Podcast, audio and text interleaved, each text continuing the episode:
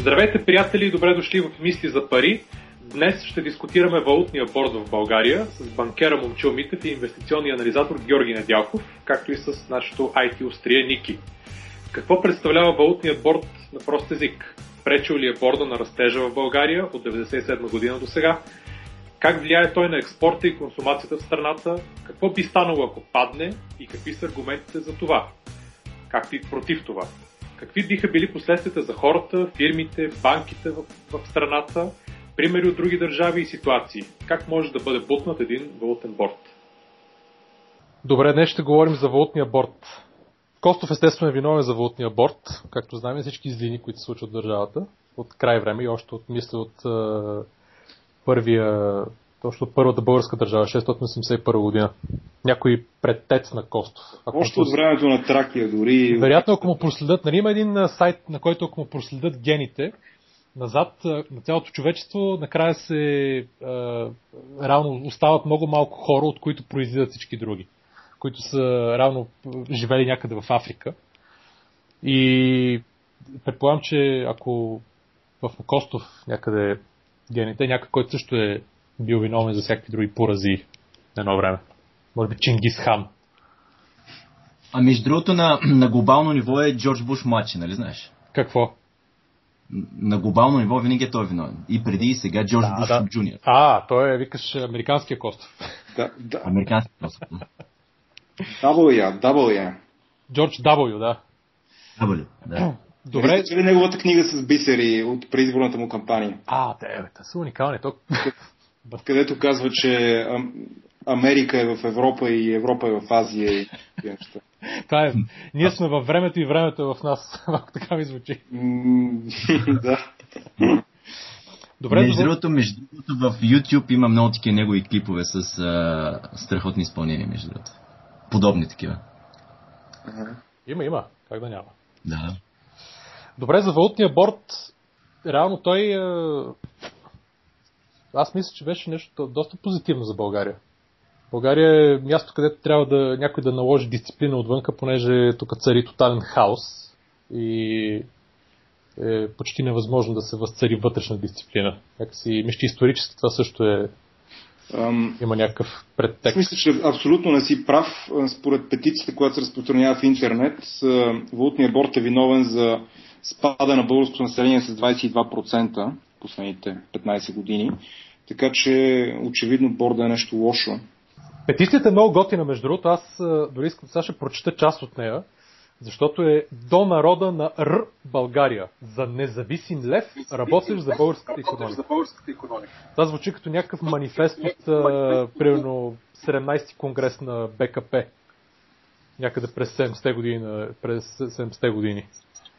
От край време националната валута на всяка държава се свърза с нейния суверенитет. Да, браво. Съгласен съм. На, стра... на, ст... на старините монети от миналото винаги е ликът на император, цар, крал, защото това е бил символа, символ се пише, да. ако не сте чували. Има немалко правописни да. други грешки. символа. и така нататък. Над държавността. Добре. Когато държавата е, е преставала да съществува и е била поробена от друга държава, националната и валута също е изчезвала. За изненада на всички. Добре. Валутният бор в България бе въведен след тежката економическа и политическа криза през 96-7. Добре, съгласен съм. Престъпно грешната економическа политика на всички български правителства до този момент превърна България в просек при правителството на Жан Виденов. Просек. Добре. Частният сектор бе почти несъществуващ, а държавните предприятия, загубили пазарите след изчезването на източния блок, бяха неработещи след зърната криза от 96-та и без производство ние нямахме дори какво да едем. Това ми напомня малко на, на е, един, едно време, като имаше президентски избори и всякакви хора можеха да кандидатстват. Там по времето на Александър Гогов нали, с 500 хиляди гласа дето беше с този е интересен глас, имаше един дядо един път, който се беше кандидатирал и той за президент или за вице-президент, не знам, и в нали, ефирното време, което му беше дадено, каза едно време ние пилци сме яли. Да, 1996. а, пилци. пилци. И имам чувство, че това нямахме дори какво да ядем 96-та година. България спешно се нуждаеше от долар, спешно, от доларов заем за закупуването на храна. Чакай, аз изпълням, че а храна май имаше. Храна имаше. имаше храна, просто... Най-обикновени консумативи от чужбина. Займът бе отпуснат от МФ, но при условие, че въведем парична система на валутен борт, която фактически премахна националната ни валута и я замени с германската марк, а по-късно с еврото. БНБ вече престана да бъде централна банка и се превърна в обикновено change бюро. Да, като задължено да обменя левове при фиксиран курс 1,95 за 1 евро. Тук е момента да напомним на автора, че change се пише с, с дъжд края, а не а с дъжд, да, не с ч. Change, да, с, с ч. А да. днес българите на територията на страната сме с 22% по-малко без война или природно бедствие. Нечувано в световната история очевидно директно следствие от валутния борт. Да, нищо, че ако погледнеш статистиката на населението в България, реално тези 22% или разликата между 8,9 милиона и съответно 7,8 милиона а, дойде още след 89-та, ако погледнеш данните в НСИ. Или едни 7 години преди въвеждането на валутния борт. Добре, ето какво казва един умен американски економист Уилям, а, не, Уорън Мозлър. Зора, ти чува ли си от това известен? Да, да, той е, той е де-факто, значи Уорън Мослър и Рандал Рей. Значи те са де-факто нали, основатели на тая а, школа за MMT, както нали, той си е написал там. Modern Monetary Theory. Аха, да. чак тогава да кажа и известният а, економист какво казва за паричната система на валутен борт. Валутният борт е инструмент на колониално експлуатиране служещ да предизвика насилствен износ на реални ресурси, стоки и услуги срещу чисти финансови активи, чрез намаляване на реалните заплати, чрез дефлация. Не е грешно да го наречем престъпление срещу човечеството. Този валутния борт в Международния трибунал в Хага би трябвало да да има хора, които да са подсъдими, наред с а, всичките военнопрестъпници от Сърбия и така нататък за аз, аз мисля, че истината трябва да търсим друга, да най-вероятно Костов е взел идеята от а, за валутния борт от а, Садам Хюсеин, вероятно, и който пък я е родил на някоя вечеря с а, Кадафи, да кажем. Да, явно, явно има някаква много дълбока конспирация. Защото под чисти финансови активи, разбирайте евро, долари и парите на всички развити капиталистически страни, които не са конвертируеми в злато или нещо друго, а са обикновен къс хартия. Нищо, че с долари можеш да си купиш злато, но това е друг въпрос. Нямаме нужда от чуждата хартия, тъй като сами можем да си издаваме независим лев при плаващ международен курс на обмяна, само че без да сме зависими в економическото си развитие от чужди заеми. Тоест, ако имаш плаваща валута, не ти е необходим и да. долар чужд Тук е втората изключително впечатляваща и удивляваща взаимовръзка представена в тази петиция. След първата, нали, че валутният борт е виновен за спада на населението, сега, че когато имаш валута с плаващ международен курс, ти не си зависим от чужди заеми. Изобщо ставаш тотално независим. Аз мисля, че ние откриваме тук економиката на, на ново момента. Да, да. Ама ето, то си, то си пише след това. Днес макроекономическата наука е светлинни години напред в сравнение с 97-ма. Светлинни, в смисъл, че... Само, само едно, една малка добавка.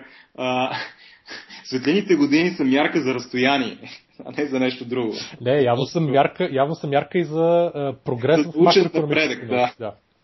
Тя ни дава необходимите знания, за да впрегнем всички налични природни ресурси и работна ръка за постигането на общо производство, необходимо за достоен живот на всеки член на обществото ни и никога вече да не допуснем хиперинфлация и безработица.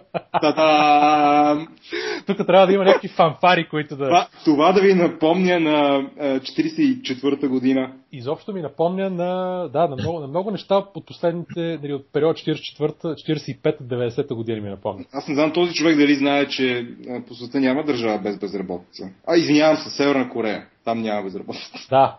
Северна Корея има, е, има и съответно най-късата работна седмица. Ние може и това да вземем от тях. Тя е само 4, 4 дни, да, абсолютно 4 дни в uh, седмицата, от понеделник до четвъртък. Обаче във всеки четвъртък, във всеки един колектив се събират след края на работния ден и гласуват да работят останалите 3 дена. и винаги се приема.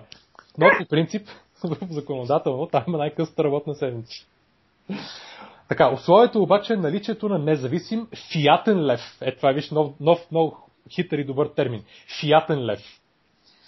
При свободен международен курс на обмяна, също както всички останали съвремени валути. Штатски долар, британски паунд, японска иена, канадски долар, австралийски долар и много, много, много други. Има редица други вал...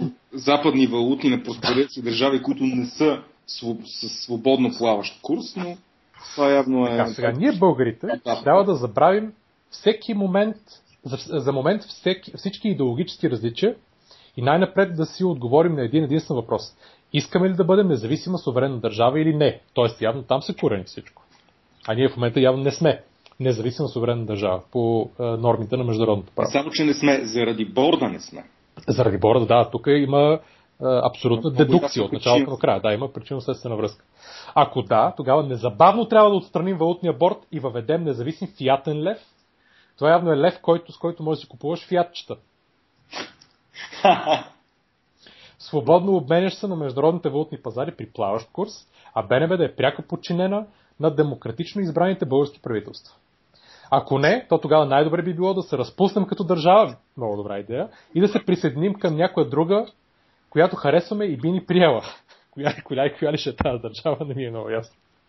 Аз съм за пълен държавен суверенитет и призовавам всеки, който споделя това виждане, да се присъедини. Това е. Всичко зависи от желанието ни, волята и политическата промя... подкрепа за отстраняването на чуждата валута от нашата економика. Това е нали, прогонването на прогонването на поробителите от свет, светите български земи. То така звучи. Останалото, нека го оставим на трудолюбивите ръце и предприемаческия дух на всички нас, българите. Най- така, това беше петицията. И най-лошото, че има 394 подписа. Да, обърнахте ли внимание, според мен, на най-важната реплика, която искам да... просто всеки да си каже мнението по този въпрос. Ам, следната реплика. А БНБ да е пряко подчинена на демократично избраните български правителства. Това е много добро. Какво ще кажете сега? Много добро, това, да концепцията Централната банка да бъде подчинена на правителството в а, нали, модерния свят. Да, нека направим вметка, че в момента БНБ не е подчинена на българското правителство. Това е независим орган. Да, и доколкото ми е известно, в всяка една държава с свободна монетарна политика и с просперираща економика, Централната банка не е пряко подчинена на правителството. Разбира се, това мисля, че това е основен постулат. Да. И искам друго нещо. Този човек смята, че ако се направи по обратния начин, т.е. да не правим това, което правят економически проспериращи държави, ще стане. Сега трябва да подчертаем, че това е петиция, която се възроди тук в, на сайта petiция.com. Последните, не знам точно кога е пусната, но относително скоро трябва да е. А, тя е...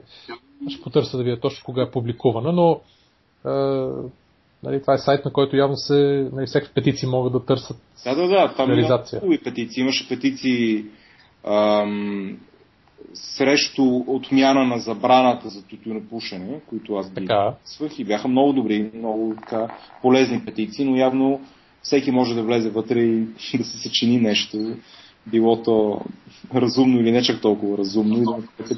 Аз гледах дори някакви реклами във Фейсбук конкретно на тази петиция. Такива, нали, малко като спам реклами, а някои бяха и платени, мисля. Добре, значи може да...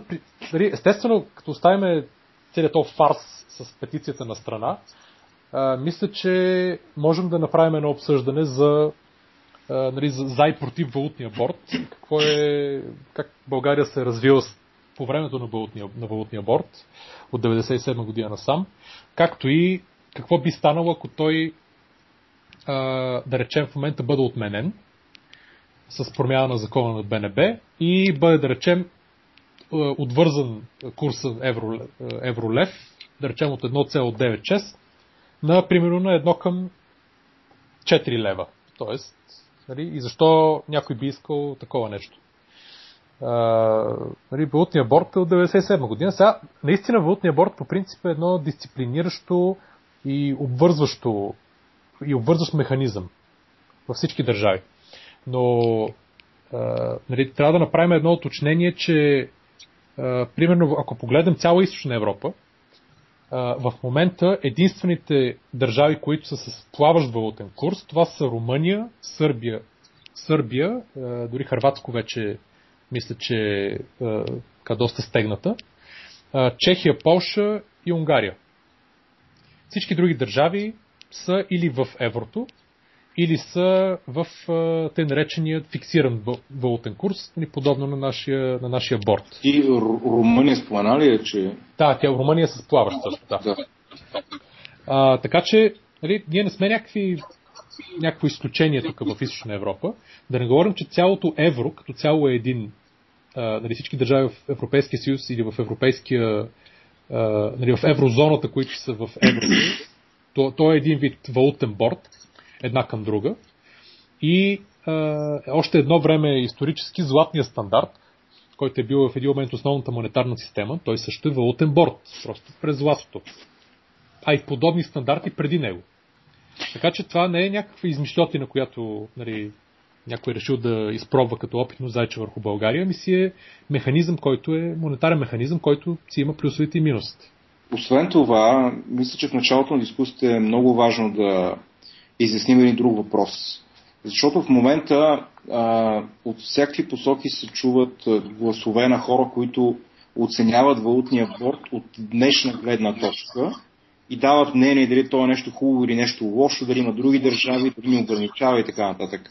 А, много е важно да помним, че когато валутния борт беше въведен в България, а, ситуацията беше тотално различна. Страната, економиката, економическите условия, всичко беше много различно от сега. И а, нека да уточним тогава, през 1997 година, по начина по който беше въведен борда, за тези условия, които беше въведени при това економическо състояние на страната, смятате ли, че а, беше добра стъпка и беше полезно за България това нещо или не? Тогава. Значи аз мисля, че валутният борт носи основната му цел говориме нали, от страната на държавата, естествено, той носи една стабилизация. Разбира се, премахва някои правомощия на, на, на, на, на Централната банка на държавата, т.е. тя да може да печата свободно пари, но пък нос, елиминира един от основните инвестиционни рискове на всеки чужд инвеститор, а именно промяната в валутата. И 1997 година, когато България беше абсолютно разграбена и раздирана от хиперинфлация, реално отчаяващо се нуждае, отчаяно се нуждаеше от чужди капитали. И нали, включ, включвам заеми, включвам капитали от частни фирми, които да, строят тук. Изобщо всеки един лев, който да, трябваше да влезе в държавата, ще ще бъде много по-сигурен, ако съответно нали, под условията на валутен борт. Сега трябва да направим едно уточнение само, че валутният борт какво представлява реално. Валутният борт фиксира общата сума пари към някакъв даден момент, който, който реално съществува в цялата държава. Един вид а, слага една оценка върху всички активи на държавата и а, създава един валутен курс на базата на това нещо към някоя стабилна валута, случай както беше при нас с марка и последствие нали, автоматично към еврото. И след това, единственият начин а, нали, държавата реално в себе си има, към този един момент, който бъде въведен борда, има определено количество чужда валута, нали, съответно местна валута левове, която е нали, пресметната в чуждата валута и оттам нататък започва вече броенето, т.е. не броенето, ами развитието на борда. Т.е. след като бъде въведен борда и, се, фиксира валутния курс, единственият начин да влиза чужда валута т.е. да не да влиза чужда валута, ами да се създава, да се печата един вид местна валута, е ако влезе чужда валута отвън. Т.е. едно евро влиза в България, отива в Централната банка и тя издава 1,95583 български лева и ги пуска в економиката. Ако едно евро излезе от България, тя унищожава 1,95583 лева и по този начин изобщо ликвидността в цялата държава зависи от това колко добре тя се справя с това нетно да привлича повече чужда валута, отколкото да изтича от нея. И равно през годините от тогава, нали, обема на чужда валута включва и бума, на економическия бум 2003-2008 година и след това и кризата и в момента нали, възстановяването, а, нали, увеличиха в пъти, дори след малко сега ще погледна цифрите и след малко ще ги кажа, увеличиха в пъти монетарната монетарните активи в България, т.е. обема на чужда валута. Но нали, това е механизъм, по който функционира един валутен борт. Дори държавата може да, да, нали, да фалира, но последното евро, което остане в държавата, цялата държава, ще бъде равно последните 1,95-583 лева. Просто една вметка. Не знам, Жори, ти какво мислиш за нали, условието, което беше въведен валутния борт? Като цяло само да се навърна на това, което ти каза, де факто ти искаш да кажеш с две думи, че борда има процикличен характер. В смисъл, когато има бум, нещата ще бъдат много, много хубави, когато има, да кажем, бъст, нещата ще бъдат много, много зле. И поради тази причина, по всяка вероятност сега се появяват гласове, понеже България е в, да го кажем, в лека стагнация. И съответно валутния борт ни помага в това отношение да, да, да има някаква активна, по-така активна парична политика, за да може да има някакъв вътрешно генериран растеж. Така че от тази гледна точка нали, може да се каже, че, че в сегашната валутна система, при сегашната економическа ситуация, не, като цяло няма, няма инструменти за, за, за, за растеж от тази гледна точка. Но когато беше въведен борда 97 година, както казвам, училството, аз беше много по-различна. И тогава при това положение никой чуждестранен инвеститор нямаше да дойде в България, той тогава нямаше такива. Искам и нещо друго да тук, да. И при това положение това беше нали, най- най-добрата, най-добрата стъпка от към парична гледна точка към тогавашното развитие на България. Значи има и предвид, че по принцип валутните бордове те се въвеждат там, където а, административни органи или, или в, нали, в този случай а, централните банки са били недисциплинирани и обикновено са минали през няколко кризи и поради тази причина нали, чуждестранни, чуждестранни а, нали, супра, супра институции или пък нали, чуждестранни инвеститори вече нямат никакво доверие на тази държава и по тази причина няма чуждестранни инвестиции, не влиза чуждестранна валута. И единственият начин да бъдат привлечени обратно и да бъде нали, възстановено доверието нали, в тази държава е, е просто да се въведе система на, на регулации и на правила, каквато представлява от неборец. Щеше ли да бъде възможно държавния външен дълг на България а, да падне до 15-16% през 2013 година, ако тогава не беше въведен валутен борт? Ами, не е много ясно. Значи, обикновено нали, противниците на валутния борт казват, че ако няма борт, както ето, например, Румъния, в която няма валутен борт, дали всички казват, ето какво развитие има Румъния, при положение, че нямаше валутен борт. Значи, ако човек погледне развитието от 90-та или 91 година до сега, а, като а, растеж на брутния вътрешен продукт, инвестиции и така нататък, говориме относително едно към друго и в сравни с България, разлик, има разлика, но, но не е голяма изобщо. Значи Румъния си имаше собствената си валутна криза малко по-късно от а, не 97 99 бих, че беше при тях. И, но, но равно няма разлика в. Нямаше голяма разлика в, и в нито в експорт, дали в възможности за експорт, нито в толкова инвестициите на, нали, които общо са размерено към економиката, нали, които да доведат до съответно нарастване на брутния вътрешен продукт. Аз говоря за нещо различно, за това, че нашия а, държавния външен дълг тогава беше деноминиран в долари.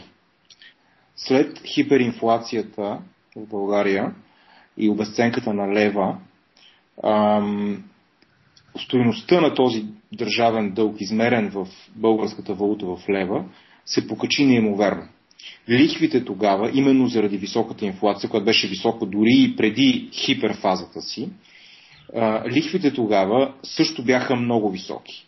Несигурност нали, в страната, както и а, лихвите, които плащахме по външния дълг, бяха много високи, заради именно тази м- нестабилна ситуация, обесценката на лева, печатането на левове и така нататък. Тоест, бяхме влязли в един, държавата беше влезла в един а, дяволски кръг, в който се опитваше да захрани економиката, а, която нали, западаше, да я захрани с новонапечатани левове, като от другата страна стоиността, лихвите и плащанията по външния дълг нарастваха със същата главоломна бързина, с която се печатаха левове. Тоест беше едно състезание, което, при което държавата като едно или правителство като едно куче си гони опашката и се врати в кръг и се заравя все по-надълбоко в, нали, в тинята.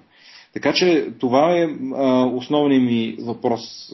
Дали тогава при оставането на същата ситуация с печатане на тези левове и с висока инфлация, държавата ни щеше да успее да, да намали външния си дълг до нивата, които имаме сега. Това независимо погледнато от външни инвестиции, растеж и а, БВП и така нататък. Ами много по-трудно. Много по-трудно, защото за да намали реално външния си дълг, нали, трябваше да влязат капитали в държавата, които да почнат да създават повече данъци, които да влизат в бюджета и изобщо да се економиката, економиката да работи много по-добре, за да може да бъде обслужена това външно. И да влизат и да влизат сериозни количества външна валута, които да а, компенсират до някаква степен печатането на левове или да а, елиминират нуждата от печатане на левове. Когато влиза нали, външна валута, тя подкрепя, така се каже, курса на, на местната валута а и служи нали, като ресурс, с който се купуват след вносни стоки. Тоест се елиминира необходимостта от, част от необходимостта от печатане на средства. Но не знам, аз, мен, на, на мен ми се струва, че България нямаше да бъде това, което е сега, без тогава да, има, да беше въведен валутен борт. Абсолютно. Да бъде в тази ситуация. Абсолютно. Значи, целият ефект от нали, дисциплиниращ ефект, който оставя нали, държавата да не зависи, държавните финанси, изобщо валут, валутата или наличието на пари в държавата да не зависи от това дали някой политик ще му скимне да печата пари в някакъв момент, защото е решил, че нали, така може да бъде а, стимулирана економиката, а, е много позитивен. Нали, това всеки, реално всеки, нали, всеки външен инвеститор го оценява това нещо. Да.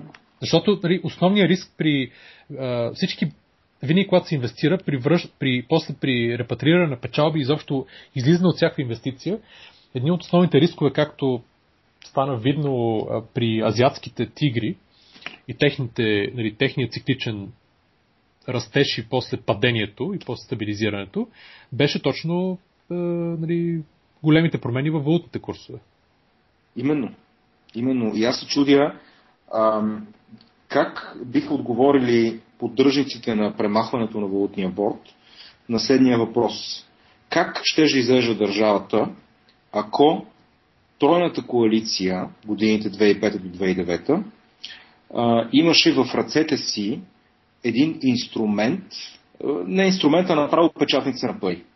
Ако БНБ беше подчинена на правителството, както иска този господин в петицията, и можеше Станишев или който и да беше тогава нали, социално ориентиран министър-председател да се обади на гуверньора на Централната банка и да каже напечатай ми утре 200 милиона, за да ги раздам за помощи. И това нещо, ако се беше случвало години наред. След това, ако имахме също, ако правителството в България в годините на кризата също имаше достъп до такъв инструмент, до една такава печатница, какво щеше да стане с економиката. И за да се върнем отново и до актуалната ситуация, при която отново социално ориентирано правителство управлява България, ако това правителство сега също имаше възможността да напечата и няколко милиарда, за да ги раздаде на майките, на пенсионерите и на други социални групи, които нали, няма да специфицирам по-точно. Интересно тогава на какво ще прилича държавата. И колко, какъв беше ще бъде курса лев към евро и лев към долар? Ами ще ще... Да, доста по-различен. Доста по-различен. Защото рано почти сигурно ще, ще да има някакво безконтролно печатане за всякакви нужди, защото нека все пак да не забравяме, че печатането на пари е безплатно. Да, и... но както, както а, то предизвиква спадане на националната валута във времето спрямо чуждите валути, т.е. Е, е, е, един постоянно растящ долар и постоянно растящо евро спрямо лева, така и а, предизвиква високи лихви по левове. Тоест, в България, вероятно, левовата лихва щеше да бъде от порядъка на примерно 15 до 20%. И в резултат на което хората щяха да се чудят отново дали се държат спестяванията в чужда валута или в левове. Ипотечните заеми щяха да се взимат а, само в а, евро или в друга чужда валута. А, всъщност, ня... интересно е дали, дали ще да бъдат взимани в, в евро чужда валута, защото пък тогава, ако, ако едно семейство вземе ипотечен заем в евро сега и трябва да го връща в следващите 20 години, ако левът, която е валута, в която тези хора получават заплатите си, продължава да спада всяка година спрямо еврото, те просто в един момент няма да могат да си позволят да плащат лихвите и главниците по този евров ипотечен заем. Тоест не знам изобщо дали а, този инструмент ще, ще да бъде от такава степен а, а, наличен и свободно достъпен за, за хората. Не, а, и другото, което е, че а, нали, при едни по-различни лихви по кредитите, те ще нали, т.е. те да бяха нали, много по-високи дълги години, това изобщо нямаше да позволи економиката да расте с темпа, който растеше, защото да. тук фирмите ще да бъдат с нали, застрелени в крака още от началото. Да. Нали, отговора мисля, че, че е пределно ясен на въпроса, нали, че борда реално е бил много позитивен за развитието на България, защото елиминира нали, риска от политически, политическо печатане на пари, който нали, при нас е много голям, както е видно. А... Това би било основният въпрос, ако дискутираме премахване на борда. Разбира се, че една економика може да се развива отлично и без валутен борд.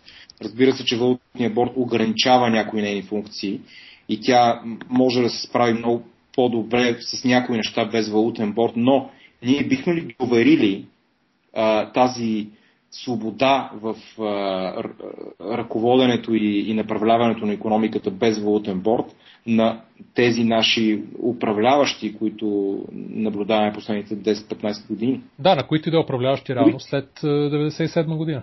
Да, дори на тези, които са сега, смисъл, приемайки че, приемайки, че с времето всички помадряват и ние помадряваме и парламента помадрява и финансовите министри, и економическите министри. А, смятаме ли, че сегашните финансови, економически и, и други министри, които имат отношение към, това, към тази тема, са по-кадърни а, и по-надежни, не кадърни, а по-надежни, би, би трябвало да бъде думата, а, спрямо тези от преди 10 или 15 години? Не, не мисля. Не знам, да, аз просто... Не мисля. Значи, нали, има, има естествено един основен аргумент, т.е. основният аргумент обикновено на хората, които искат да, да, да няма борт. И дори тук наскоро мисля, че един от основните поддръжници на, за бутането на борда, също така говориме в медиите, беше един професор Ангелов, мисля, че се казваше от, от БАН, който нали, в сивито му така най-много се откорява, че е бил съветник на Жан Виденов по економически въпроси, нали, което мисля, че няма нужда повече да се този човек също е социално насочен, ако може да, да абсолютно. Да, да, да, да, предполагам, да. А, и основният аргумент е, че нали, ако се промени курса, т.е. едно евро стане вместо 2 лева, 4 лева, това ще помогне на всички фирми, които изнасят. Нали, като изключим аргумента за суверенитета, нали, да, се, нали, да се печатат пари. Но нали, видяхме, че той е а, нали, плюсовете от това да можеш да печаташ пари и да прилагаш антициклични мерки, нали, когато, нали, които обикновено много, много трудно някое правителство изобщо по света може да успее да ги, нали, да успее така да ги направи, че да, те да имат ефекта, който би, биха имали в един, примерно, теоретичен модел, разработен в някой нали, макроекономически институт, този аргумент отпада, така погледнато. Ти остава този с експорта. Значи, за, за, да го кажем с други думи, това, което ти а, даваш като идея а, е, или това, което нали, се предлага от тези хора, е фактически една контролирана ам, дефлация или инфлация, да го наречем. Защото дефлация би било, ако цените паднат в държавата, но те фактически с ам, падането на, на, на, на курса на лева биха се покачили тези цени.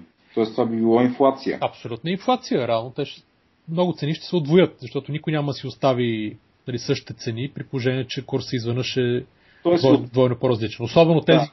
тези бизнеси, които а, нали, реално купуват голяма част от продукцията си в валута от чужбина.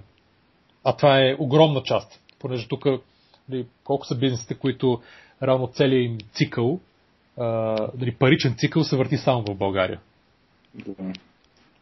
Тоест, един вид една фирма, която купува суровини, да кажем, за а, 1 милион евро от чужбина, обработва ги след това, за което плаща на работници, а, всякакви други разходи тук, оперативни в България, плаща примерно 500 хиляди евро и ги продава обратно на външния пазар за милиони 600 и остава печалба от 100 хиляди. Всяка една такава фирма би намалила наполовина оперативните си разходи за заплати и други неща в България, т.е. от 500 на 250 хиляди евро за една нощ. Абсолютно. Да. Но какво ще доведе, до какво ще доведе това след а, няколко месеца? Нали, това, ако изобщо това е възможно, разбира се, защото реално всички фирми, които внасят нещо, те ще си вдигнат цените с съответната промяна във валутата. И хората, които получават нали, вече намалена на половина заплата изведнъж, а, нали, те, Ще получават те изведнъж ще фалират. Да, да, тези фирми просто изведнъж ще започнат да продават много по-малко. Да кажем, ще им паднат оборотите, може би с 70-80%. При положение, че процента нали, население, което може да си позволява тези скъпи западни стоки, ще бъде доста нисък. Така че от едната страна експортиращите фирми ще получат а, една сериозна помощ, една субсидия, от друга страна, а, внасящите фирми, продаващи на вътрешния пазар, които има немалко, ще а, нали, получат един огромен удар. А какво ще стане с енергията? Това е много интересно. Понеже в България а, едно огромно перо от а, вноса ни всъщност е енергия. А, петрол и газ и въглищата. Ами, Стоеността на тези неща ще се качи точно колкото и валутния курс, т.е. два пъти. Да, това е едното. Единствената енергия, която ще остане, а, дали, оцене... т.е.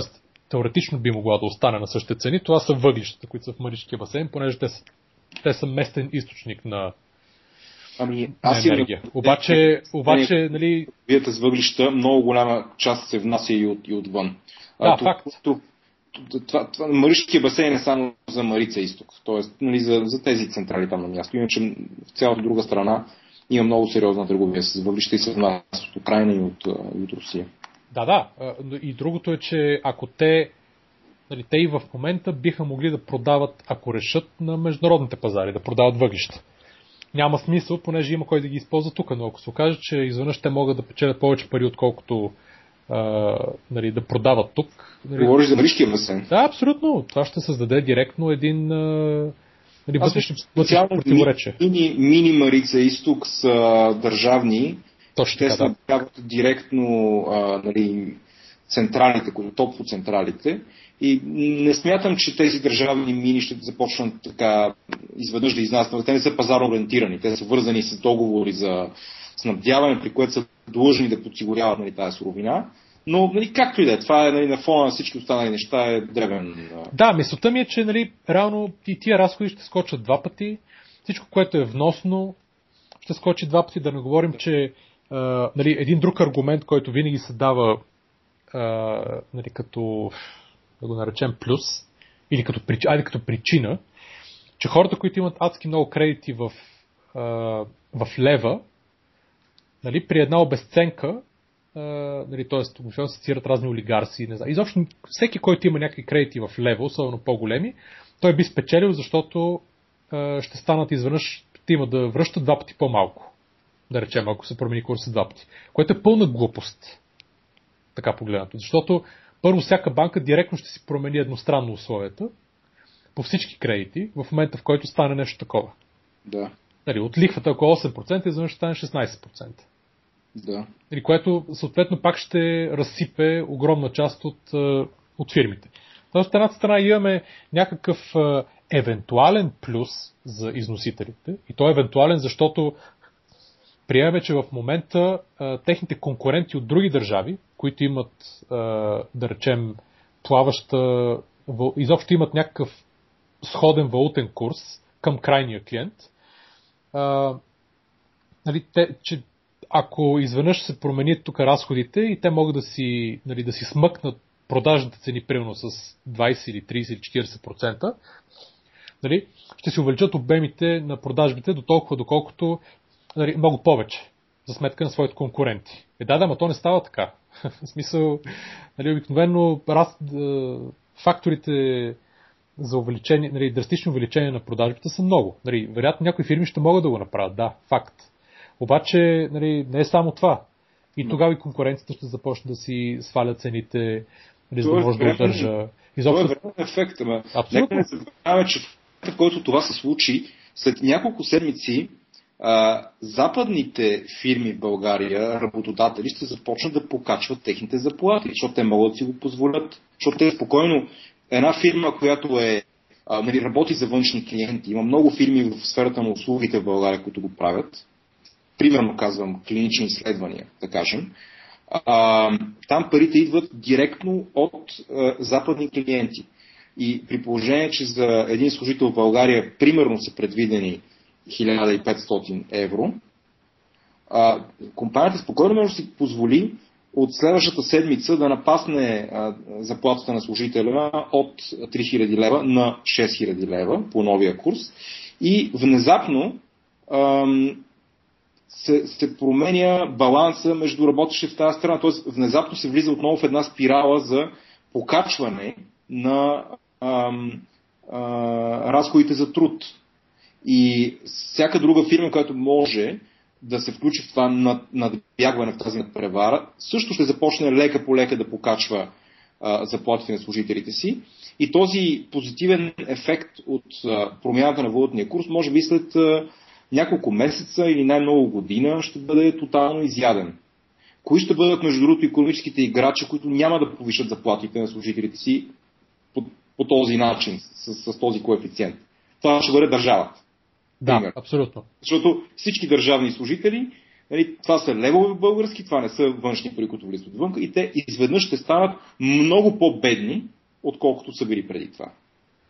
И съответно тогава ще започнат нали, понеже, масови стачки, понеже много от държавните предприятия по индустриите, те са в синдикатите, да? директно масови стачки. И цялата държава рано ще се насочи към... На, на дискриминация и на някакъв вид нали, заговор. Просто това няма никаква, никаква економическа логика в това нещо. Да, да, нали, но а. това, са, това са причините, които обикновено се цитират. Нали. Има една, едно или две, една или две точки, които имат някаква валидност, и то само на пръв поглед в тях. Да.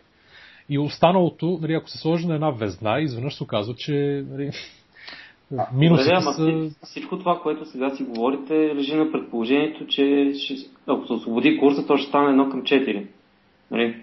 Ако курса стане едно към едно, нали, Значи курсът да стане едно към едно, това би означавало, че... Значи, да се върнем една стъпка по-назад. Мисля, това е едно към четири на какво се базира? Просто, че някой го е казал. Хипотетичен пример, на... да. Хипотетичен пример. А, значи, обикновено, когато се фиксира, нали, когато е тогава трябва да имаме и примера едно към едно, нали? Ако имаме Сега, едно към четири. Да, да. Примера, ще оставя Боби да ти го обясни, но, но примера, който даваш едно към едно, той е в обратната посока.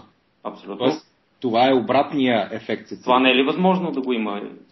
Принципно е възможно. Сценарий, нали, ако Принципно е възможно, да. Значи, обикновено, когато ти фиксираш една валута и когато го сравняваш е, това състояние с друга економика, която има е, нали, плаваща валута, в, в економика с плаваща валута, винаги когато влиза чужд капитал, т.е. колкото повече пари влизат вътре, толкова повече местната валута поскъпва спрямо чуждата и курса е, поскъпва. Да речем, ако България е с плаваща валута и да речем от 1 към 2 влизат много пари изведнъж, курсът би станал примерно 1,8, 1,7, 1,6, 1,5 и така нататък. И съответно, когато излизат пари, става обратното. Отива 2,2, 2,4, 2,5 и така нататък.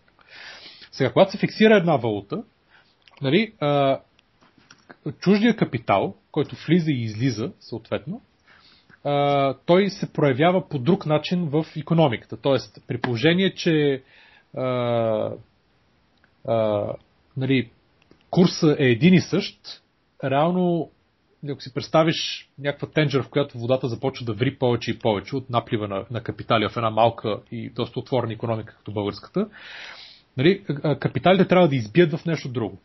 Нещо друго обикновено или в България бяха, нали, беше частично инфлацията а, и поскъпването на цените на всякакви активи, които биваха купувани и преследвани от а, тези капитали.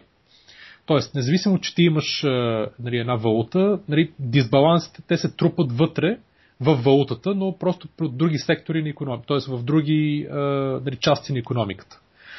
Нали, ако имаш, съответно, т.е.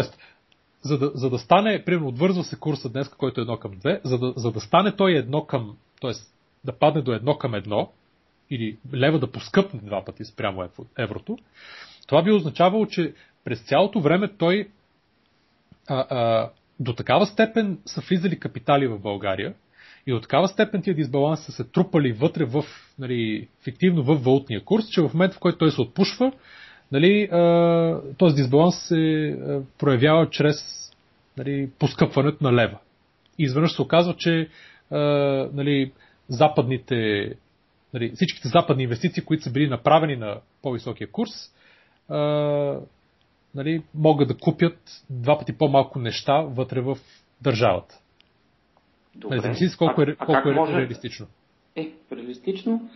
Защо? Значи, ако в ако страха, че еврото е всъщност много наценено и в еврозоната има много големи проблеми, които в България, да речем, ги няма и банковия сектор ги няма, що пък да не се получи обратното? Значи тия неща се базират толкова много на такива изчисления, каквито ти казваш и разни нали, статистически данни, колкото и на емоции. Аз доколкото съм запознат.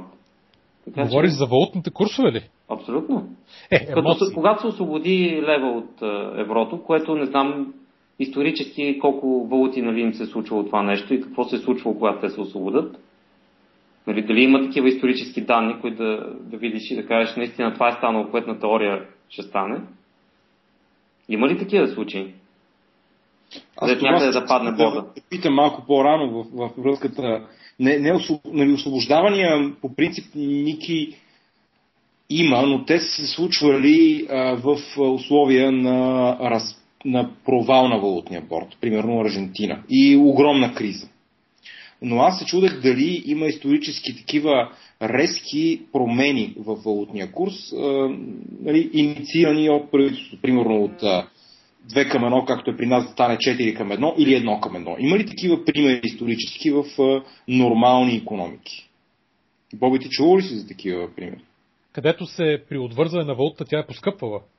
А, не, не, не, не отвързване или, или, или връзване под формата на борт, а просто а, рязка промяна на валутния курс. някакси. Да, просто от днеска за утре се променя валутния курс значително. С някаква идея да се помогне економиката или да се направи нещо друго. Да, значи, естествено, значи не и, ага. разбира се, не и на пазарен принцип. Тоест не и изведнъж някой решава, нали, някой, нещо става в самата економика а, и, на пазарен, т.е. на пазарен принцип а, да се промени, понеже за да се промени примерно с 15, 20 или нали, 30% една валута спрямо друга от днес за утре, това е нали, много е трудно да стане е, чрез наплив или отлив на капитали, буквално за една вечер. Нали, става, но в рамките на някакви месеци, година, не, примерно. Не за една вечер. Както е при нас имаме валутен борт и искаме от утре да сменим курс с някаква цел. И това значи, нещо китайците решава... направиха това нещо. Китайците направиха е... точно това нещо. 90 и... Мисля, 6-та година беше. Може да бъркам точно годината, но през 90-те години китайците а, тогава приемат нали, политиката или тогава решават нали, да, да активизират политиката, в която те ще а, изкуствено ще си занижат валутата, за да могат години наред, както и стана, да, да, да станат номер едно в експортния да. пазар в света. Но, и тогава точно това направиха. Те реално си обесцениха валутата, просто казаха от днес валутата ни срещу долара става с, или от утре става с 30% по-ефтина и я фиксираха. Казаха, примерно, ако била 7, там примерно 7 юана или примерно, айде да речем, ако е била 7 юана спрямо 1 долар, те казаха от утре тя става 10 юана за 1 долар и, и, и няма да я мърдаме. Просто фиксираме така, едностранно. Примерно. Но Китай тогава и още 10 години след това фактически беше една затворена економика. Да, нали така? така. И, нищо общо няма тази, този модел с българския момент. Да, като факт. отвореност факт. и като потоци на капитали и на всичко останало. Ами, като потоци на капитали не съм сигурен, като конвертируемост на валутата няма нищо общо, защото китайския да. юан равно все още не е напълно конвертируем. Mm. тогава е бил съвсем неконвертируем, но нали, а, мисля, че тогава не е имал голям чак такъв проблем mm-hmm. да влизат или да излизат капитали. Естествено, много по-трудно, колкото в България. Нали, да, не казвам, че е обратното, обаче а, нали, не е било пречка да влизат или да излизат капитали от Китай. Тоест не е имало капиталови рестрикции а, от гледна точка на това, че а, нали, не можеш да вкарваш пари а, изобщо, освен ако някой не ти разреши. Нали. Да. В смисъл, Тоест, капиталите потоци са относително свободни. Относително. Все пак има, има, има рестрикции. Той... Става планова. Самата економика вътре в държавата е, нали, за, като говорим за вътрешното потребление и за основни сектори, е, изключвайки производство за външни а, нали, пазари, останалото е планова економика. Да, точно така. Да, от 96-та, примерно, до още 7-8 години напред. Значи, мисля, че, примерно, друг пример, ако си спомняш преди няколко години, това го направиха в Сърбия, нали? Имаха един момент, в който а, просто имаше едно доста драстично поевтиняване на динара по време на кризата. Но нямам конкретен спомен дали тогава беше а, нали, някакси подпомогнато или беше търсен ефект това от страна на Централната банка и от държавата или беше просто на чисто пазарни... Нали, той имаше чисто пазарен елемент, естествено, но дали нямаше и нали, целенасоченост. Не знам, това съм го изпуснал за, за Сърбия, но по спомен тя в целият този период винаги е била на ръба на разпада с нали, огромни държавни дългове и винаги е имало липса на ресурс в държавата и са били зависими от заеми или от Международния валутен фонд, или от Русия, така че може да се каже, че Сърбия това го е направила по принуда, така да го наречем. По принуда, а не а, с цел стимулиране или развитие на економиката. Е, естествено, да. Имаше го този момент. Просто чудя дали има някакъв прецедент за това, което се предлага от, от тези хора, които дават тези идеи. Значи сега, ще, понеже Жорото беше дропнал, а, сега го включваме обратно. Да. Да, значи а, обсъждахме точно какво, минахме през това какво би станало, ако а, реално, примерно, се промени курса а, примерно от 1 към 2 към 1 към 4 нали, с българските фирми и така нататък, но в момента рано обсъждаме дали е имало някакви примери, това ти може би повече ще знаеш, дали е имало някакви примери в, в отворени економики по света, в които примерно държавата или там Централната банка решава да промени валутния курс, съответно или да поскъпне, или да поевтине примерно с 15, 20, 20, примерно или там колко процента, но нещо по-драстично, с цел да предизвика някакъв ефект, в смисъл или някаква инфлация или дефлация повече, или да си помогне примерно експортния сектор, Uh, имаше някакви, понеже минахме през ки, примера за Китай, който те направиха 90-те години, обаче тя реално е нали, много по-затворна економика. Uh, имаш ли ти някакъв спомен, някои нали, държави, в които това се е случвало? Ми като цяло uh, в uh, формата на валутен борт най- най-известен случай е Аржентина. На там, там, се, при, там падна валутния борт реално и това доведе до пак инфлация, нали, обесценяване на... То доведе до една драстична економическа криза и до някакво, как да наречем, тя, тя започна с падането на валутния борт, мина през всякакви социални безредици, драстично обедняване на хората и стигна до национализация на пенсионните фондове и други подобни действия. А, а, да, точно така. А в началото да те върна, рано падането на валутния борт беше съпроводено и с наложен тотален мораториум върху плащания да. по всякакви вид дългове. Аз да. спомням разни приятели, които Което... инвестираха тогава в аржентински дълг, загубиха огромни количества пари. Което директно вкарва Аржентина за няколко години в, нали, на едно ниво с, с Северна Корея, примерно. Точно така. Изобщо излиза от картата на инвестиционната да, 2001 година беше това. Точно така, да. да. Абсолютно. От към а, по теоретична полупрактика гледна точка до, до 2012 година нали, имаше такава дискусия, примерно, за, за Гърция. Нали, така или иначе Гърция е под формата на квази валутен борт, нали, като си в, в евровата система. И съответно тогава имаше много а, такива економически обосновки, какво би се случило, ако нали, Гърция излезе от еврото, което е квази валутен борт. И съответно, де-факто се случва абсолютно същото, което се случва в, а, теоретично в Аржентина. Горе-долу, горе-долу а, когато излезеш от такава фиксирана система и от такава регулаторна рамка, винаги има един такъв период на абсолютен хаос, а, където а, просто има такива социални безрейци и такива економически дисбаланси се създават, така че но... То, то, това си е универсалния изход, по принцип. Да, и обаче интересното е, че ако погледнеш, извинявам, че за секунда, ако погледнеш различни държави, които са минали по този път, Аржентина, Русия, 98 кризата и да речем и други подобни примери, винаги когато излезат от някакъв, т.е. наложат мораториум върху дългове, валутата се обесцени драстично, имат голяма инфлация, винаги има някаква шокова криза около две години, гледайки економическите показатели, а, около две години, след това започва много по-стабилно, нали, излиза дисбалансът от економиката и започва много по-стабилно а, много по-стабилно развитие на економиката, стъпила вече на, на по-ниска база.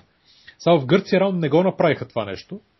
И все още, нали, а, а, при положение, че те не, не, не, все още са в еврото и не могат да махнат дисбалансите през валутата, единственият начин е, е просто много, много бавна и агонизираща дефлация. Абсолютно, да. Което и става в момента. Има ли, а, значи, ние, ние ще се върнем пак и на Аржентина, поне искам да кажа нещо за аржентинския случай, но а, и двата примера, които дадохме, беше, нали, включват едно излизане от такъв режим и то в кризисни условия. Ако приемем, че тук България се дискутира първо не излизане от нали, валутния борт, нали, ставаше въпрос за примера, при който просто се променя курса, и второ, условията ни в момента далеч не са толкова кризисни, колкото тези два примера. Знаем ли за някакъв друг а, прецедент в историята, при който при нормални условия на вързана валута е променен рязко валутния курс в ам, нормални економически условия по решение на правителство или парламент с цел економическа стимулация на държавата. Аз не мога да се сетя в момента за такъв случай. Аз не мога да се сетя. В смисъл, има много, има много случаи, в които а, има, примерно, както и Китайде, но и, и доста други валути, а, включително в Европа, а, където една валута не е фиксирана на един валутен курс, както е в България, да речем, mm-hmm. а има те наречения а, пег, т.е. да, коридор. Примерно, ако имаше коридор в България, той би бил примерно от 1, примерно от лев и 80 до, да речем, 2 лева и 10. Примерно да. казвам. И при тези случаи валутата нали, може да варира само в тези граници и базирано на економическата дейност и капиталовите приливи и отливи, нали, тя се движи между тях. Да. Тоест, случая, нали, такъв режим се прави, за да може да позволява а, нали, такива временни, нали, държавата да, да може да използва тези коридори, за да. Те, примерно, обикновено са плюс-минус 15-20%, нали, не са, което да. не е малко но позволява държавата да ги използва като е, инструмент да прави точно това. Тоест има такива решения. Но не знам, да. ако от конкретен валутен курс да е променен рязко, нали, да. с, с, с, с такава цел. Просто не... Аз, аз това се чудя, защо, нали, откъде се дават идеи и се обсъждат такива варианти, които фактически никога и никъде не са направени и не са работили. Не знам. А по отношение на Аржентина в тази връзка, понеже нали, малко каза, че след излизане от такива конструкции настъпва криза около две години, след това започва растеж. А, примерно в случая Аржентина, аз не мисля, че се стигна до такъв растеж.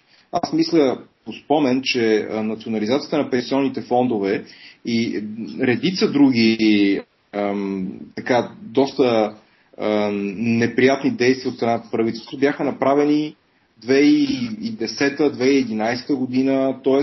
говорим за 10 години след излизането от валутния боб в Аржентина. Да. И економиката им все още не е стабила на краката си. Значи, естествено, реално предпоставката економиката да мине през такъв шок и после да има стабилен растеж и стабилно възстановяване за дълги години напред, е, че а, дисбалансите ще бъдат оправени през а, дали, в тези една-две години на, да. на шокова криза. И след това ще се вземат правилните мерки, т.е. ще се използва да се направят реформи, да се съответно а, нали, промени законодателство, за да стане после по-лесно за примерно чужди инвестиции и така нататък и така нататък. Нали, ако, ако самата економика остане със същата структура, нали, реално дисбалансите ще продължават да съществуват в, нали, в тия порочни кръгове. Мисля, че това е ключово, ключовото заключение и не заключение, ами нали, ключовия извод от тази дискусия, че ако направим паралел с България, май тук нещата са така. Не можем да маскираме а, економическо развитие и, и ръст с промяна на валутния курс. Трябва да се промени основата, структурата на економиката, за да има ефект. Точно така, защото нали, ако вземем примера с а, насърчаването на, експортните, нали, на експортния а, сектор, да речем в България, ако курс се промени изведнъж от нали, стане два пъти по-ефтин лева, ако в нали, някакви периода на, шоков, нали, на шокова криза, инфлация, масови фалити на хора и фирми, който ще последва, гарантирано, в държавата, а, примерно а, се направят условия за това експортния сектор, примерно да се увеличи с 50% или 100% дела в економиката, тук да се а, налеят много външни капитали вече при по-низката валута, да се построят заводи, които след това да докарат економическо развитие, много повече данъци и така нататък и да създадат, нали, да, да оберат след това повишената от кризата безработица, нали, това би било друго. Обаче шансът това да се случи, нали, всеки може да си отговори за себе си. В тази връзка ми дойде много интересна идея, така, да погледнем а, цялата дискусия от, от, от гледна точка на хората с парите, нали, които очакваме да, да, така, да ни помогнат и да, и да инвестират. Някой от вас чувал ли е външен инвеститор в България да се оплаква от скъп лев или от високи разходи в България? Ами... Предполагам, че не. Предполагам, че не. Мак... Обикновено аз... се плакат от съвсем други работи. Да, аз точно четох една статия днес или вчера за един човек с българско име, който мисля обаче, може би има немско гражданство, който беше в, мисля, в Капитал беше статията.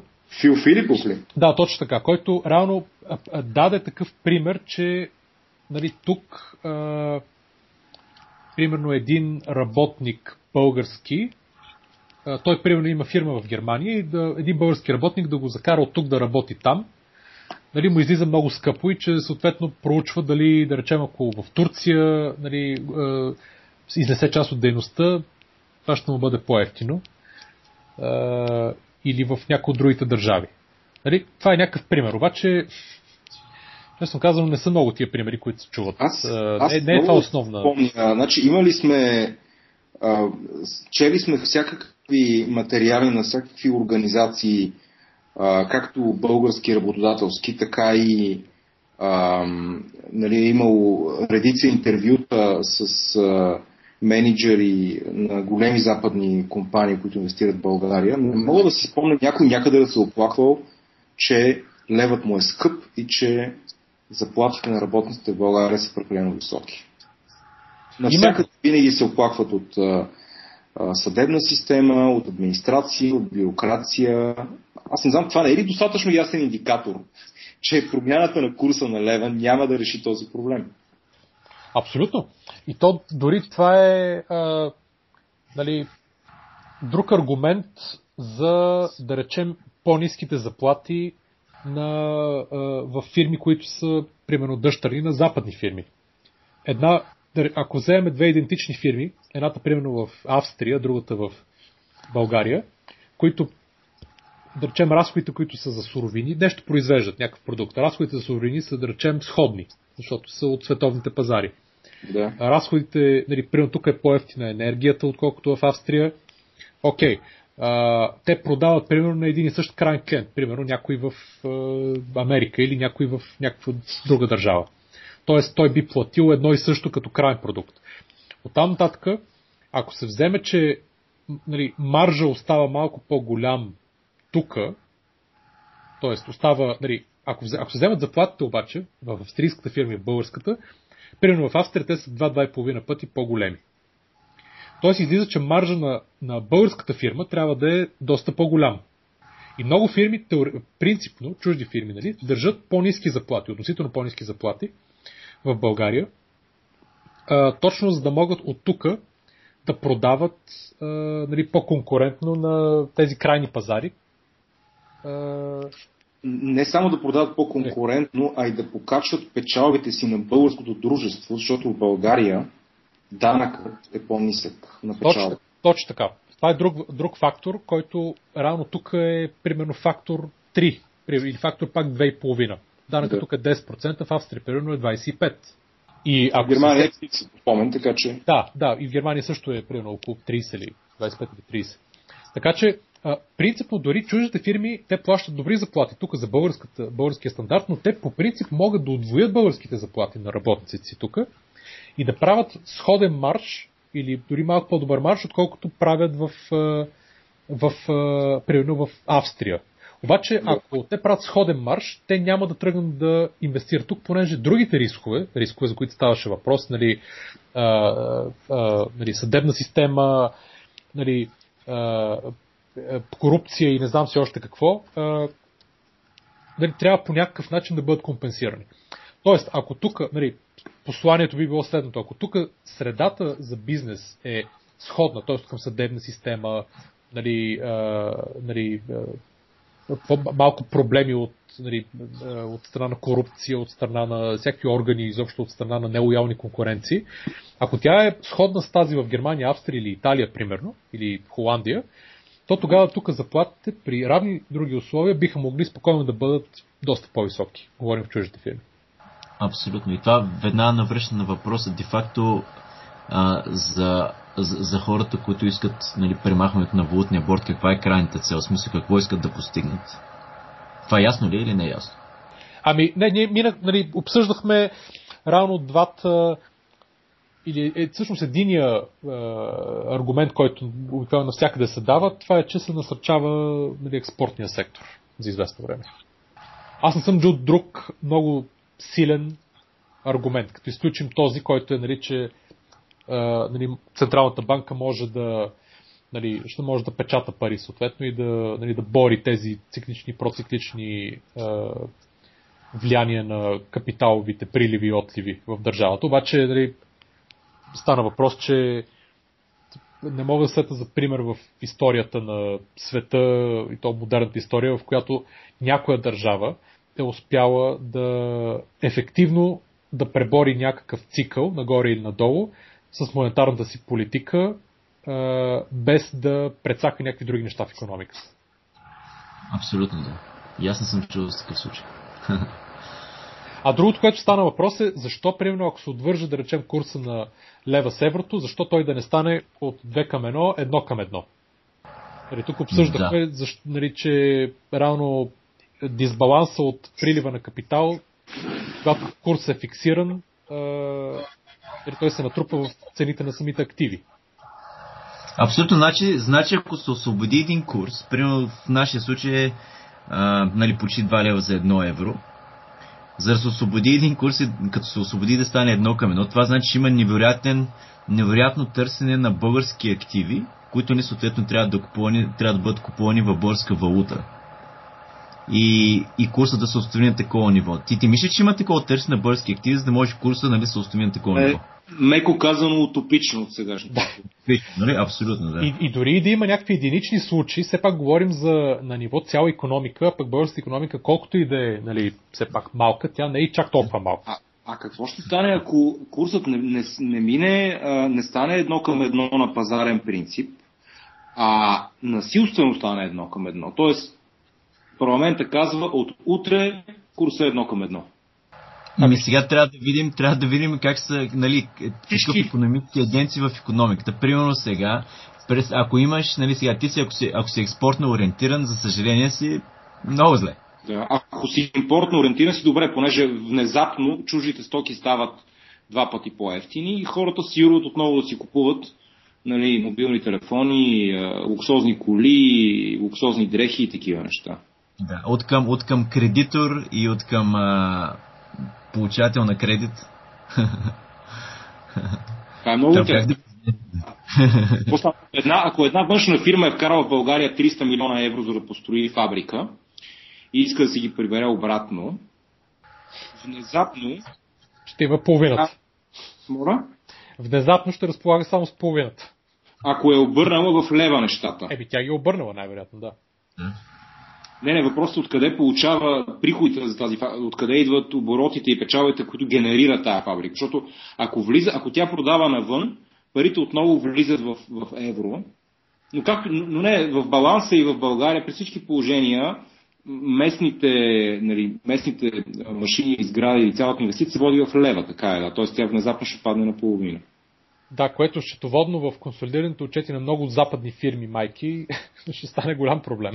Какво, какво ще стане, ако една а, западна банка е дала примерно 5 милиарда на българската си дъщерна банка и тя ги е раздала тези 5 милиарда под формата на ипотечни кредити в лева, които са много сигурни, както за, да, за банките са сигурни като цяло. Изведнъж тази банка ще има да получава и да, да прехвърля към майката си половината от тези средства. Да. Да, да това е трудно е. Значи това е нещо, което примерно Китай прави от много години насам. Естествено не по този шоков начин, а с а, абсолютно планирани поскъпвания на тяхната валута. Те казват с по няколко процента на година юана ще поскъпва спрямо долара. Дали, към който но но има, има и предвид, че, че капиталовите потоци в... Из... Значи капитала не е свободен, не е свободен да излиза извън Китай. По принцип, не, не е фрили, смисъл не може да се изнасят нали, пари извън Китай. Да, много трудно, много трудно. Да. Абсолютно. Да.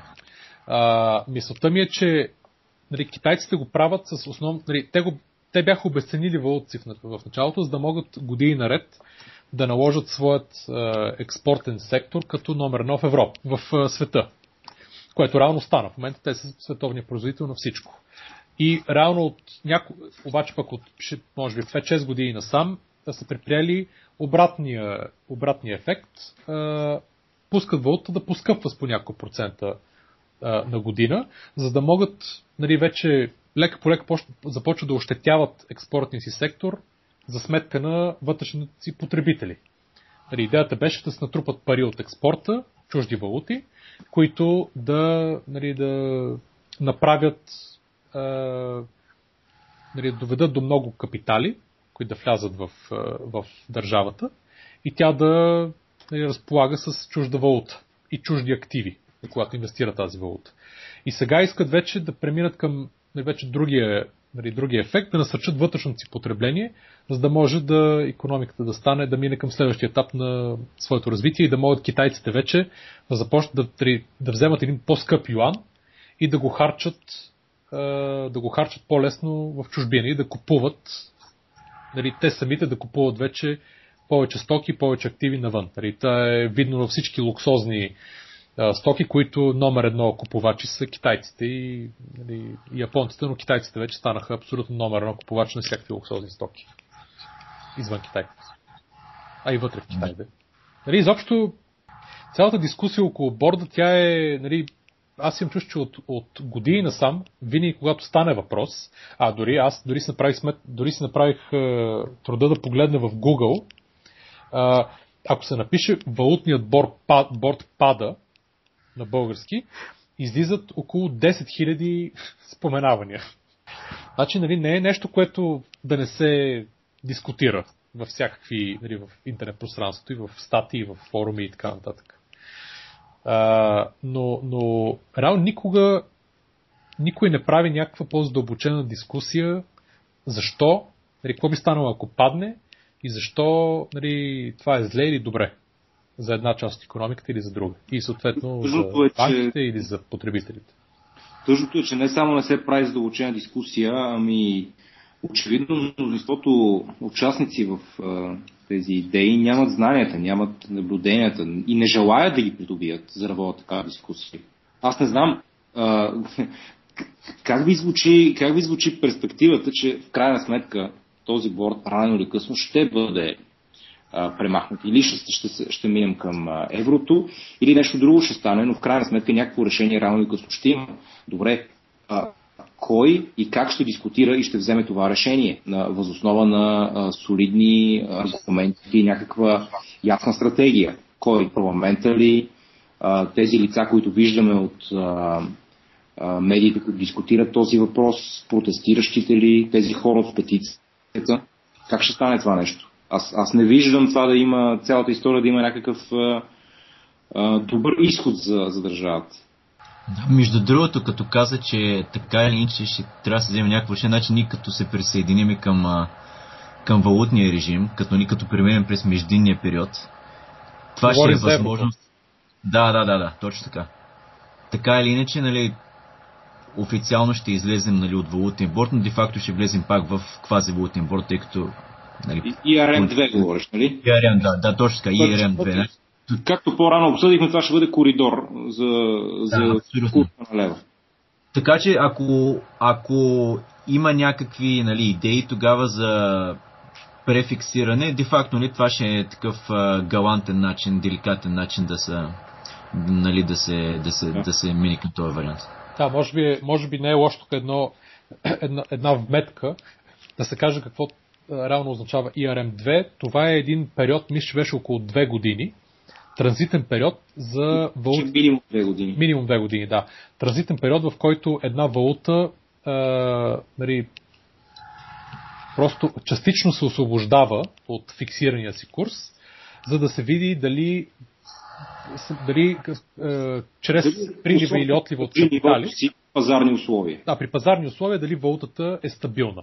Тоест, примерно, лева нали, да речем, условно се освобождава курса и се вижда дали той ще остане около 2 лева, базирано на а, нали, за евро, базирано на просто при, приливите и отливите на капитали от държавата. И ако той остане в рамките на тези две години, това, това означава, че а, той може да влезе на такъв сходен курс да се присъедини, да се фиксира вече в еврото, да. който ще бъде стабилен и без някакви скрити дисбаланси, които вече нали, физики в еврото да, те, те нещата стават малко, по, малко по-сложни. Аз мисля, че и самия коридор той се стеснява с времето. Той става примерно от 15% в началото на, да кажем, 2% на края на този период. Постепенно се стеснява, както има и редица други изисквания, като например Маастрихтския критерий, който добре познаваме, да. който е нали, размера на, на държавния дефицит, бюджетния дефицит и други критерии има, които трябва да бъдат изпълнени, за да може инфлация, примерно един от тях, за да може държавата да приеме еврото. Но интересното е, че ето този, това е единствено разумно решение и, и е, единственият вариант този процес да протече а, организирано и, и така а, по някакъв предвидим начин е, би било нещо, което ни е зададено от Европа това не би било продукт на нашите тук български а, дискусии и решения. Това би било директно приемане на а, европейския механизъм за влизане в еврозоната. Точно така. Никъде реално няма представен анализ какво би станало, ако а, се, примерно, държавата въведе дори едностранно погледнато няк, някакъв такъв коридор около курса на лева в момента.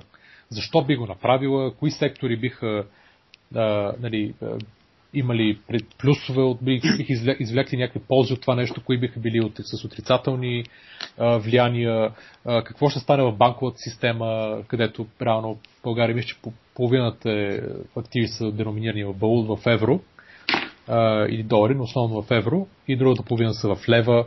Нали, какво ще стане с фирмите, как ще се отрази на вноса, има ли шанс той да се увеличи, нали, всичките тия неща могат спокойно чрез данни по сектори и самата економика да бъдат показани и да се, и да се види какво би станало.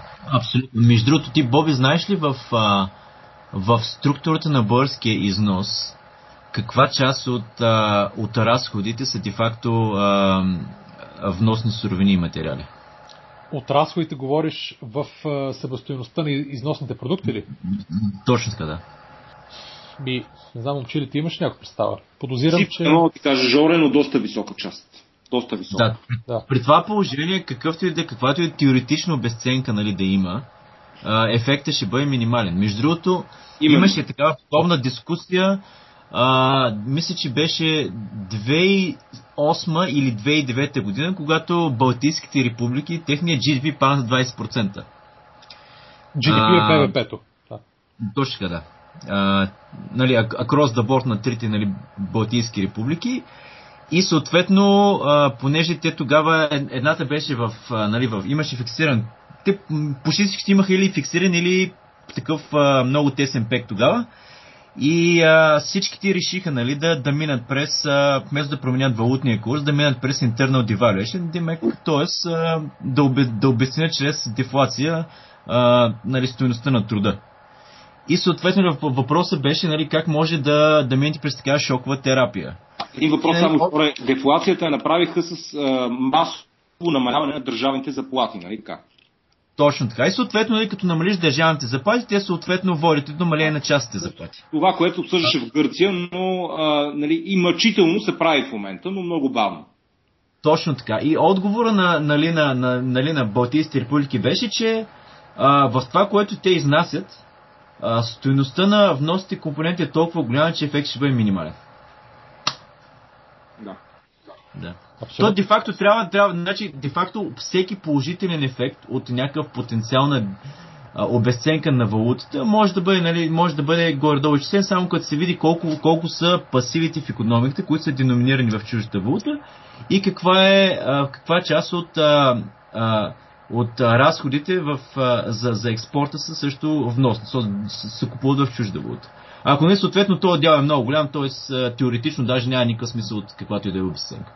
Да не говорим, че по принцип, когато, когато се говори нали, за някаква обесценка по-голяма на валутата, това обикновено е свързано естествено с някаква криза, защото тогава, а, ако самата държава има доста заеми в чужда валута, нали, те автоматично стават много по-скъпи за поддръжка. И за това обикновено те върват ръка за ръка. Нали, всички примери, които има в историята последните години, през последните 20-30 години, а, когато се обесценява валутата, тогава нали, винаги има и мораториум върху плащанията и реструктуриране на дълга. Защото държавата тогава равно влиза в фалит и тя не може да плаща. Нали, не може хем да, нали, да, да си обесцени валута два пъти, за да си подпомогне економиката, хем да продължи да плаща същите лихви в чужда валута по всичките си заеми да продължи да ги обслужва, които има до този момент, защото те реално са, примерно, увеличават със стоеността на обесценката на валутата. Тоест, нали, това е, ако, ако това стане и, изведнъж се каже, че не може да се плащат чуждите заеми, те трябва да, нали, да се наложи мораториум и тогава се влиза в е, технически фалит. Нали, естествено, има, ако обърнем нещата, е, ако ги обърнем много, има, е, примерно, конспиративната теория, че един борт подпомага на, примерно, чужди инвеститори и, и тъй като обикновено първите, които влизат, нали, които рано слагат борт са Международния валутен фонд и обикновено тези, които идват след това, са Световната банка и разни нали, големи чужди инвеститори. А, те нали, се радват, когато бъде сложен борт в някаква недисциплинирана държава, за да могат да, нали, да, да вземат. Нали, той се слага на някаква, някакъв валутен курс, така че чуждите активи да бъдат в началото изкупани от а, западни от, от западни инвеститори и съответно да може лесно да се дадат заеми, чужди заеми в чужда валута и те да бъдат е, лесно, нали, относително лесно връщани, при положение, че курс е стабилен, да могат те да си получават парите обратно, е, без да, да губят пари. И по този начин нали, се държи една отворена малка економика, се държи под контрол. Нали, има, има и тая конспиративна теория. И в този сценарий самата малка економика, ако не бъркам, е зависима от потоците външна валута. Абсолютно. Ако тези потоци спрат, тя веднага бива изправена пред фалит. Да. Или не веднага, но скоро. И обикновено, когато се дават чужди заеми, нали, това е нещо, което се правило през годините в много държави, когато се дават чужди заеми, то обикновено винаги са свързани с, примерно, някой идва и дава заем, примерно МФ, Световна банка или други институции, няма значение, идва и дава заем за построяване на инфраструктура или за построяване на голям завод или за нещо, което е свързано с внос на суровини или внос на някакви машини или внос на някакво ноу-хау. Тоест парите влизат в държавата под формата на заем, излизат под формата на нали, изпълнение а, или внос на някакви машини или суровини или изпълнение от някакви чужди фирми и това, което остава, нали, т.е. риска намалява от началото още директно и после това, което остава е а, зависимостта вече да се изплаща някакъв дълг. Да. А, каква, а каква би била альтернативата? Това е въпроса. Дали има альтернатива? Ами, Понеже, понеже ти за да стигнеш нали, до това положение трябва вече а, нали, ситуацията в, в, в съответната държава е вече кризисна. Нали. По всяка вероятност капитала вече е изтекал в чужбина. Да. И а, от тази гледна точка альтернативата не би била по-добра, отколкото. Нали. Същото бих нали, казал по, по един различен начин. Има категорично альтернатива. Тя се нарича а, разумно а, квалифицирано управление с, с стратегическо мислене и стратегическа дълновидна програма, а, както и а, съответно а, квалифициран а, бизнес в тази държава, за която става въпрос, с а, негов си капитал, който може да се а, инвестира и да се експлуатира. Но при положение, че в този момент вече държавата, в момента на въвеждане на валутния борт, държавата е стигнала до криза, очевидно е, че и, и двата елемента ги няма. Да, т.е. че местният капитал и той предпочита да не инвестира вътре в държавата. Той е докаран до, до състояние на разруха от политици, които очевидно са некомпетентни са, и са работили върху тази разруха години наред. В общи линии, да. това, което видяхме в България, че става. Да, альтернативата наистина е местните бизнесмени, да се инвестират в да. собствената си държава, вместо да излизат парите на... на това, което реално го имаше в България до някаква степен нали, през годините. Нали, сега естествено с всички условности на, нали, на периода, който се мина през приватизация, защото това не беше никаква инвестиция нали, на местни бизнесмени, ами си, си беше някакъв съвсем друг вид процес. Това беше обратното инвестиция. Да. Само изваждаш, нали, без да вкарваш нищо. Ами, има примери на инвестиране в България, но, да. как да кажем, на, на целия фон на всичко останало, което се случи, можем да ги наречем по-скоро а, идеалистични такива опити. Аз, примерно, няма да забравя, първи път попаднах на, има един а, търговски център а, в а, София, а, в Горубляне, като, не в Горубляне, в началото на, началото на Самоковско шосе като се слезе от а, Цариградско шосе и се тръгне в Горубляне. В дясно там веднага има един огромен, огромна сграда, на която пише, мисля, че Боила пише, търговски център Боила, нещо такова. Така. И това разбрах, че е построено, примерно, да кажем, 2000 година или 2002 е тогава, като опит да се изгради българска верига, равносилна на метро, например. И това трябваше да бъде нали, първия много голям магазин от този тип в който нали, се вкарват огромни количества стоки и могат други бизнеси, както и хора, разбира се, да ходят там и да си пазаруват. И просто цялата тази сграда, нейната концепция и въобще моето впечатление като не професионалист, разбира се, човек не от бранша, като я видях и се ужасих просто колко е странно изглежда на фона на супер ефикасните а, а, сгради и концепции на, на метро, на Икеа и на, на и другите в този бранш. Така че този специално български опит като че ли не беше толкова а, квалифициран, така да го наречем. И затова в момента там се помещава офиса на да, да, там те просто, то, не, те, цялата идея с магазините, с нали, веригата, търговската верига, мисля, че я изоставят още примерно една-две години след това, защото просто не върви. И от тогава нататък просто използват а, този а, имот, тази построена сграда, да отдават под найем на други бизнеси, като аз съм ходил там и а, а, по други поводи, там някакви магазини и такива неща, съм ходил, нали, съм влизал в сградата и а, далеч не ми издържа да, така, да гъмжи от, от бизнеси, от найматели тази сграда. Да, е, то е, друг, друг такъв пример е, нали, ако сравниш модерните, нали, новите молове, примерно, в София с, а, примерно, ЦУМ. Да, да. Е друг пример. Че дори, че дори и с Сити Център, в крайна сметка.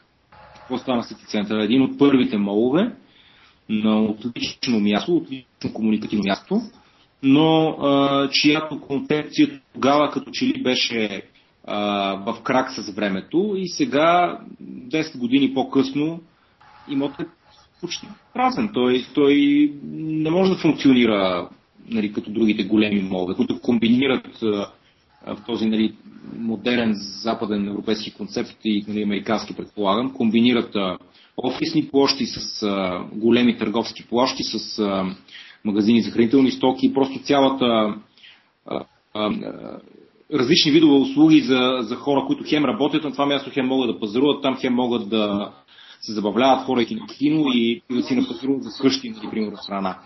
Това. Това цялото нещо в Сити центъра го няма, с изключение на магазина за хранителни стоки, нали, в, в подземния етаж.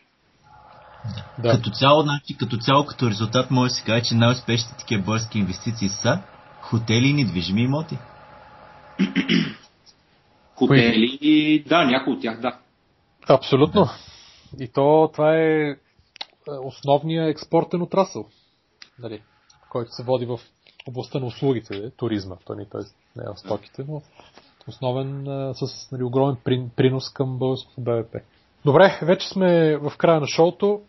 Искам само да направя едно, а, нали, един последен коментар, че все пак валутният борд в България е доста сигурен и доста стабилен, защото си спомням много добре, имаше разни опити преди няколко години да бъде да бъде, т.е. някои хора се чудиха и пресмятаха какво е необходимо, за да бъде а, съборен валутния борт, т.е. да бъдат продадени толкова, такова количество левове, да бъдат взети на заем и продадени такова количество левове, че да може да, нали, да, нали, да стринат курси и да бъде принуден борда да падне. Нали, това малко като, като примера, както Джордж Сорос, а, нали, каквото направи той с британския паунд преди, преди много години. И дори си спомням разни познати от Лондон, които дори бяха, нали, бяха смятали, бяха се чудили дали това е възможно и бяха говорили, разпитвали напред-назад.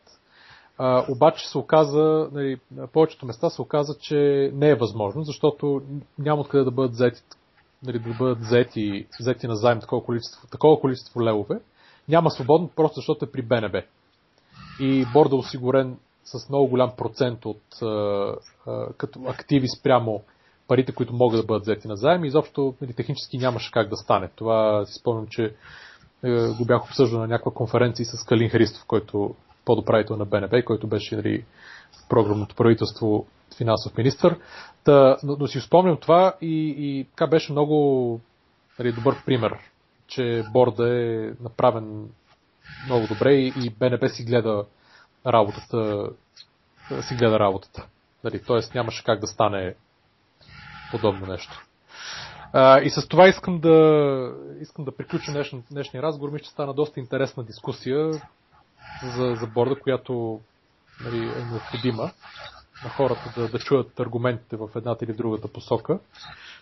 Гледайте ни, т.е. слушайте ни на, на предприемачите.com, в Twitter предприемачите, предприемачите Twitter, twitter.com на клончета предприемачите, facebook.com на клончета предприемачите, харесате ни, за да получавате известия кога има нови епизоди. Коментирайте на сайта какво искате да чуете в следващите епизоди, какви гости искате да видите. Пишете ни на предприемачите maimunka.gmail.com ако имате коментари и, предложения а, за шоуто. Опитваме се всеки път да го правим по-добре. И това е за днес.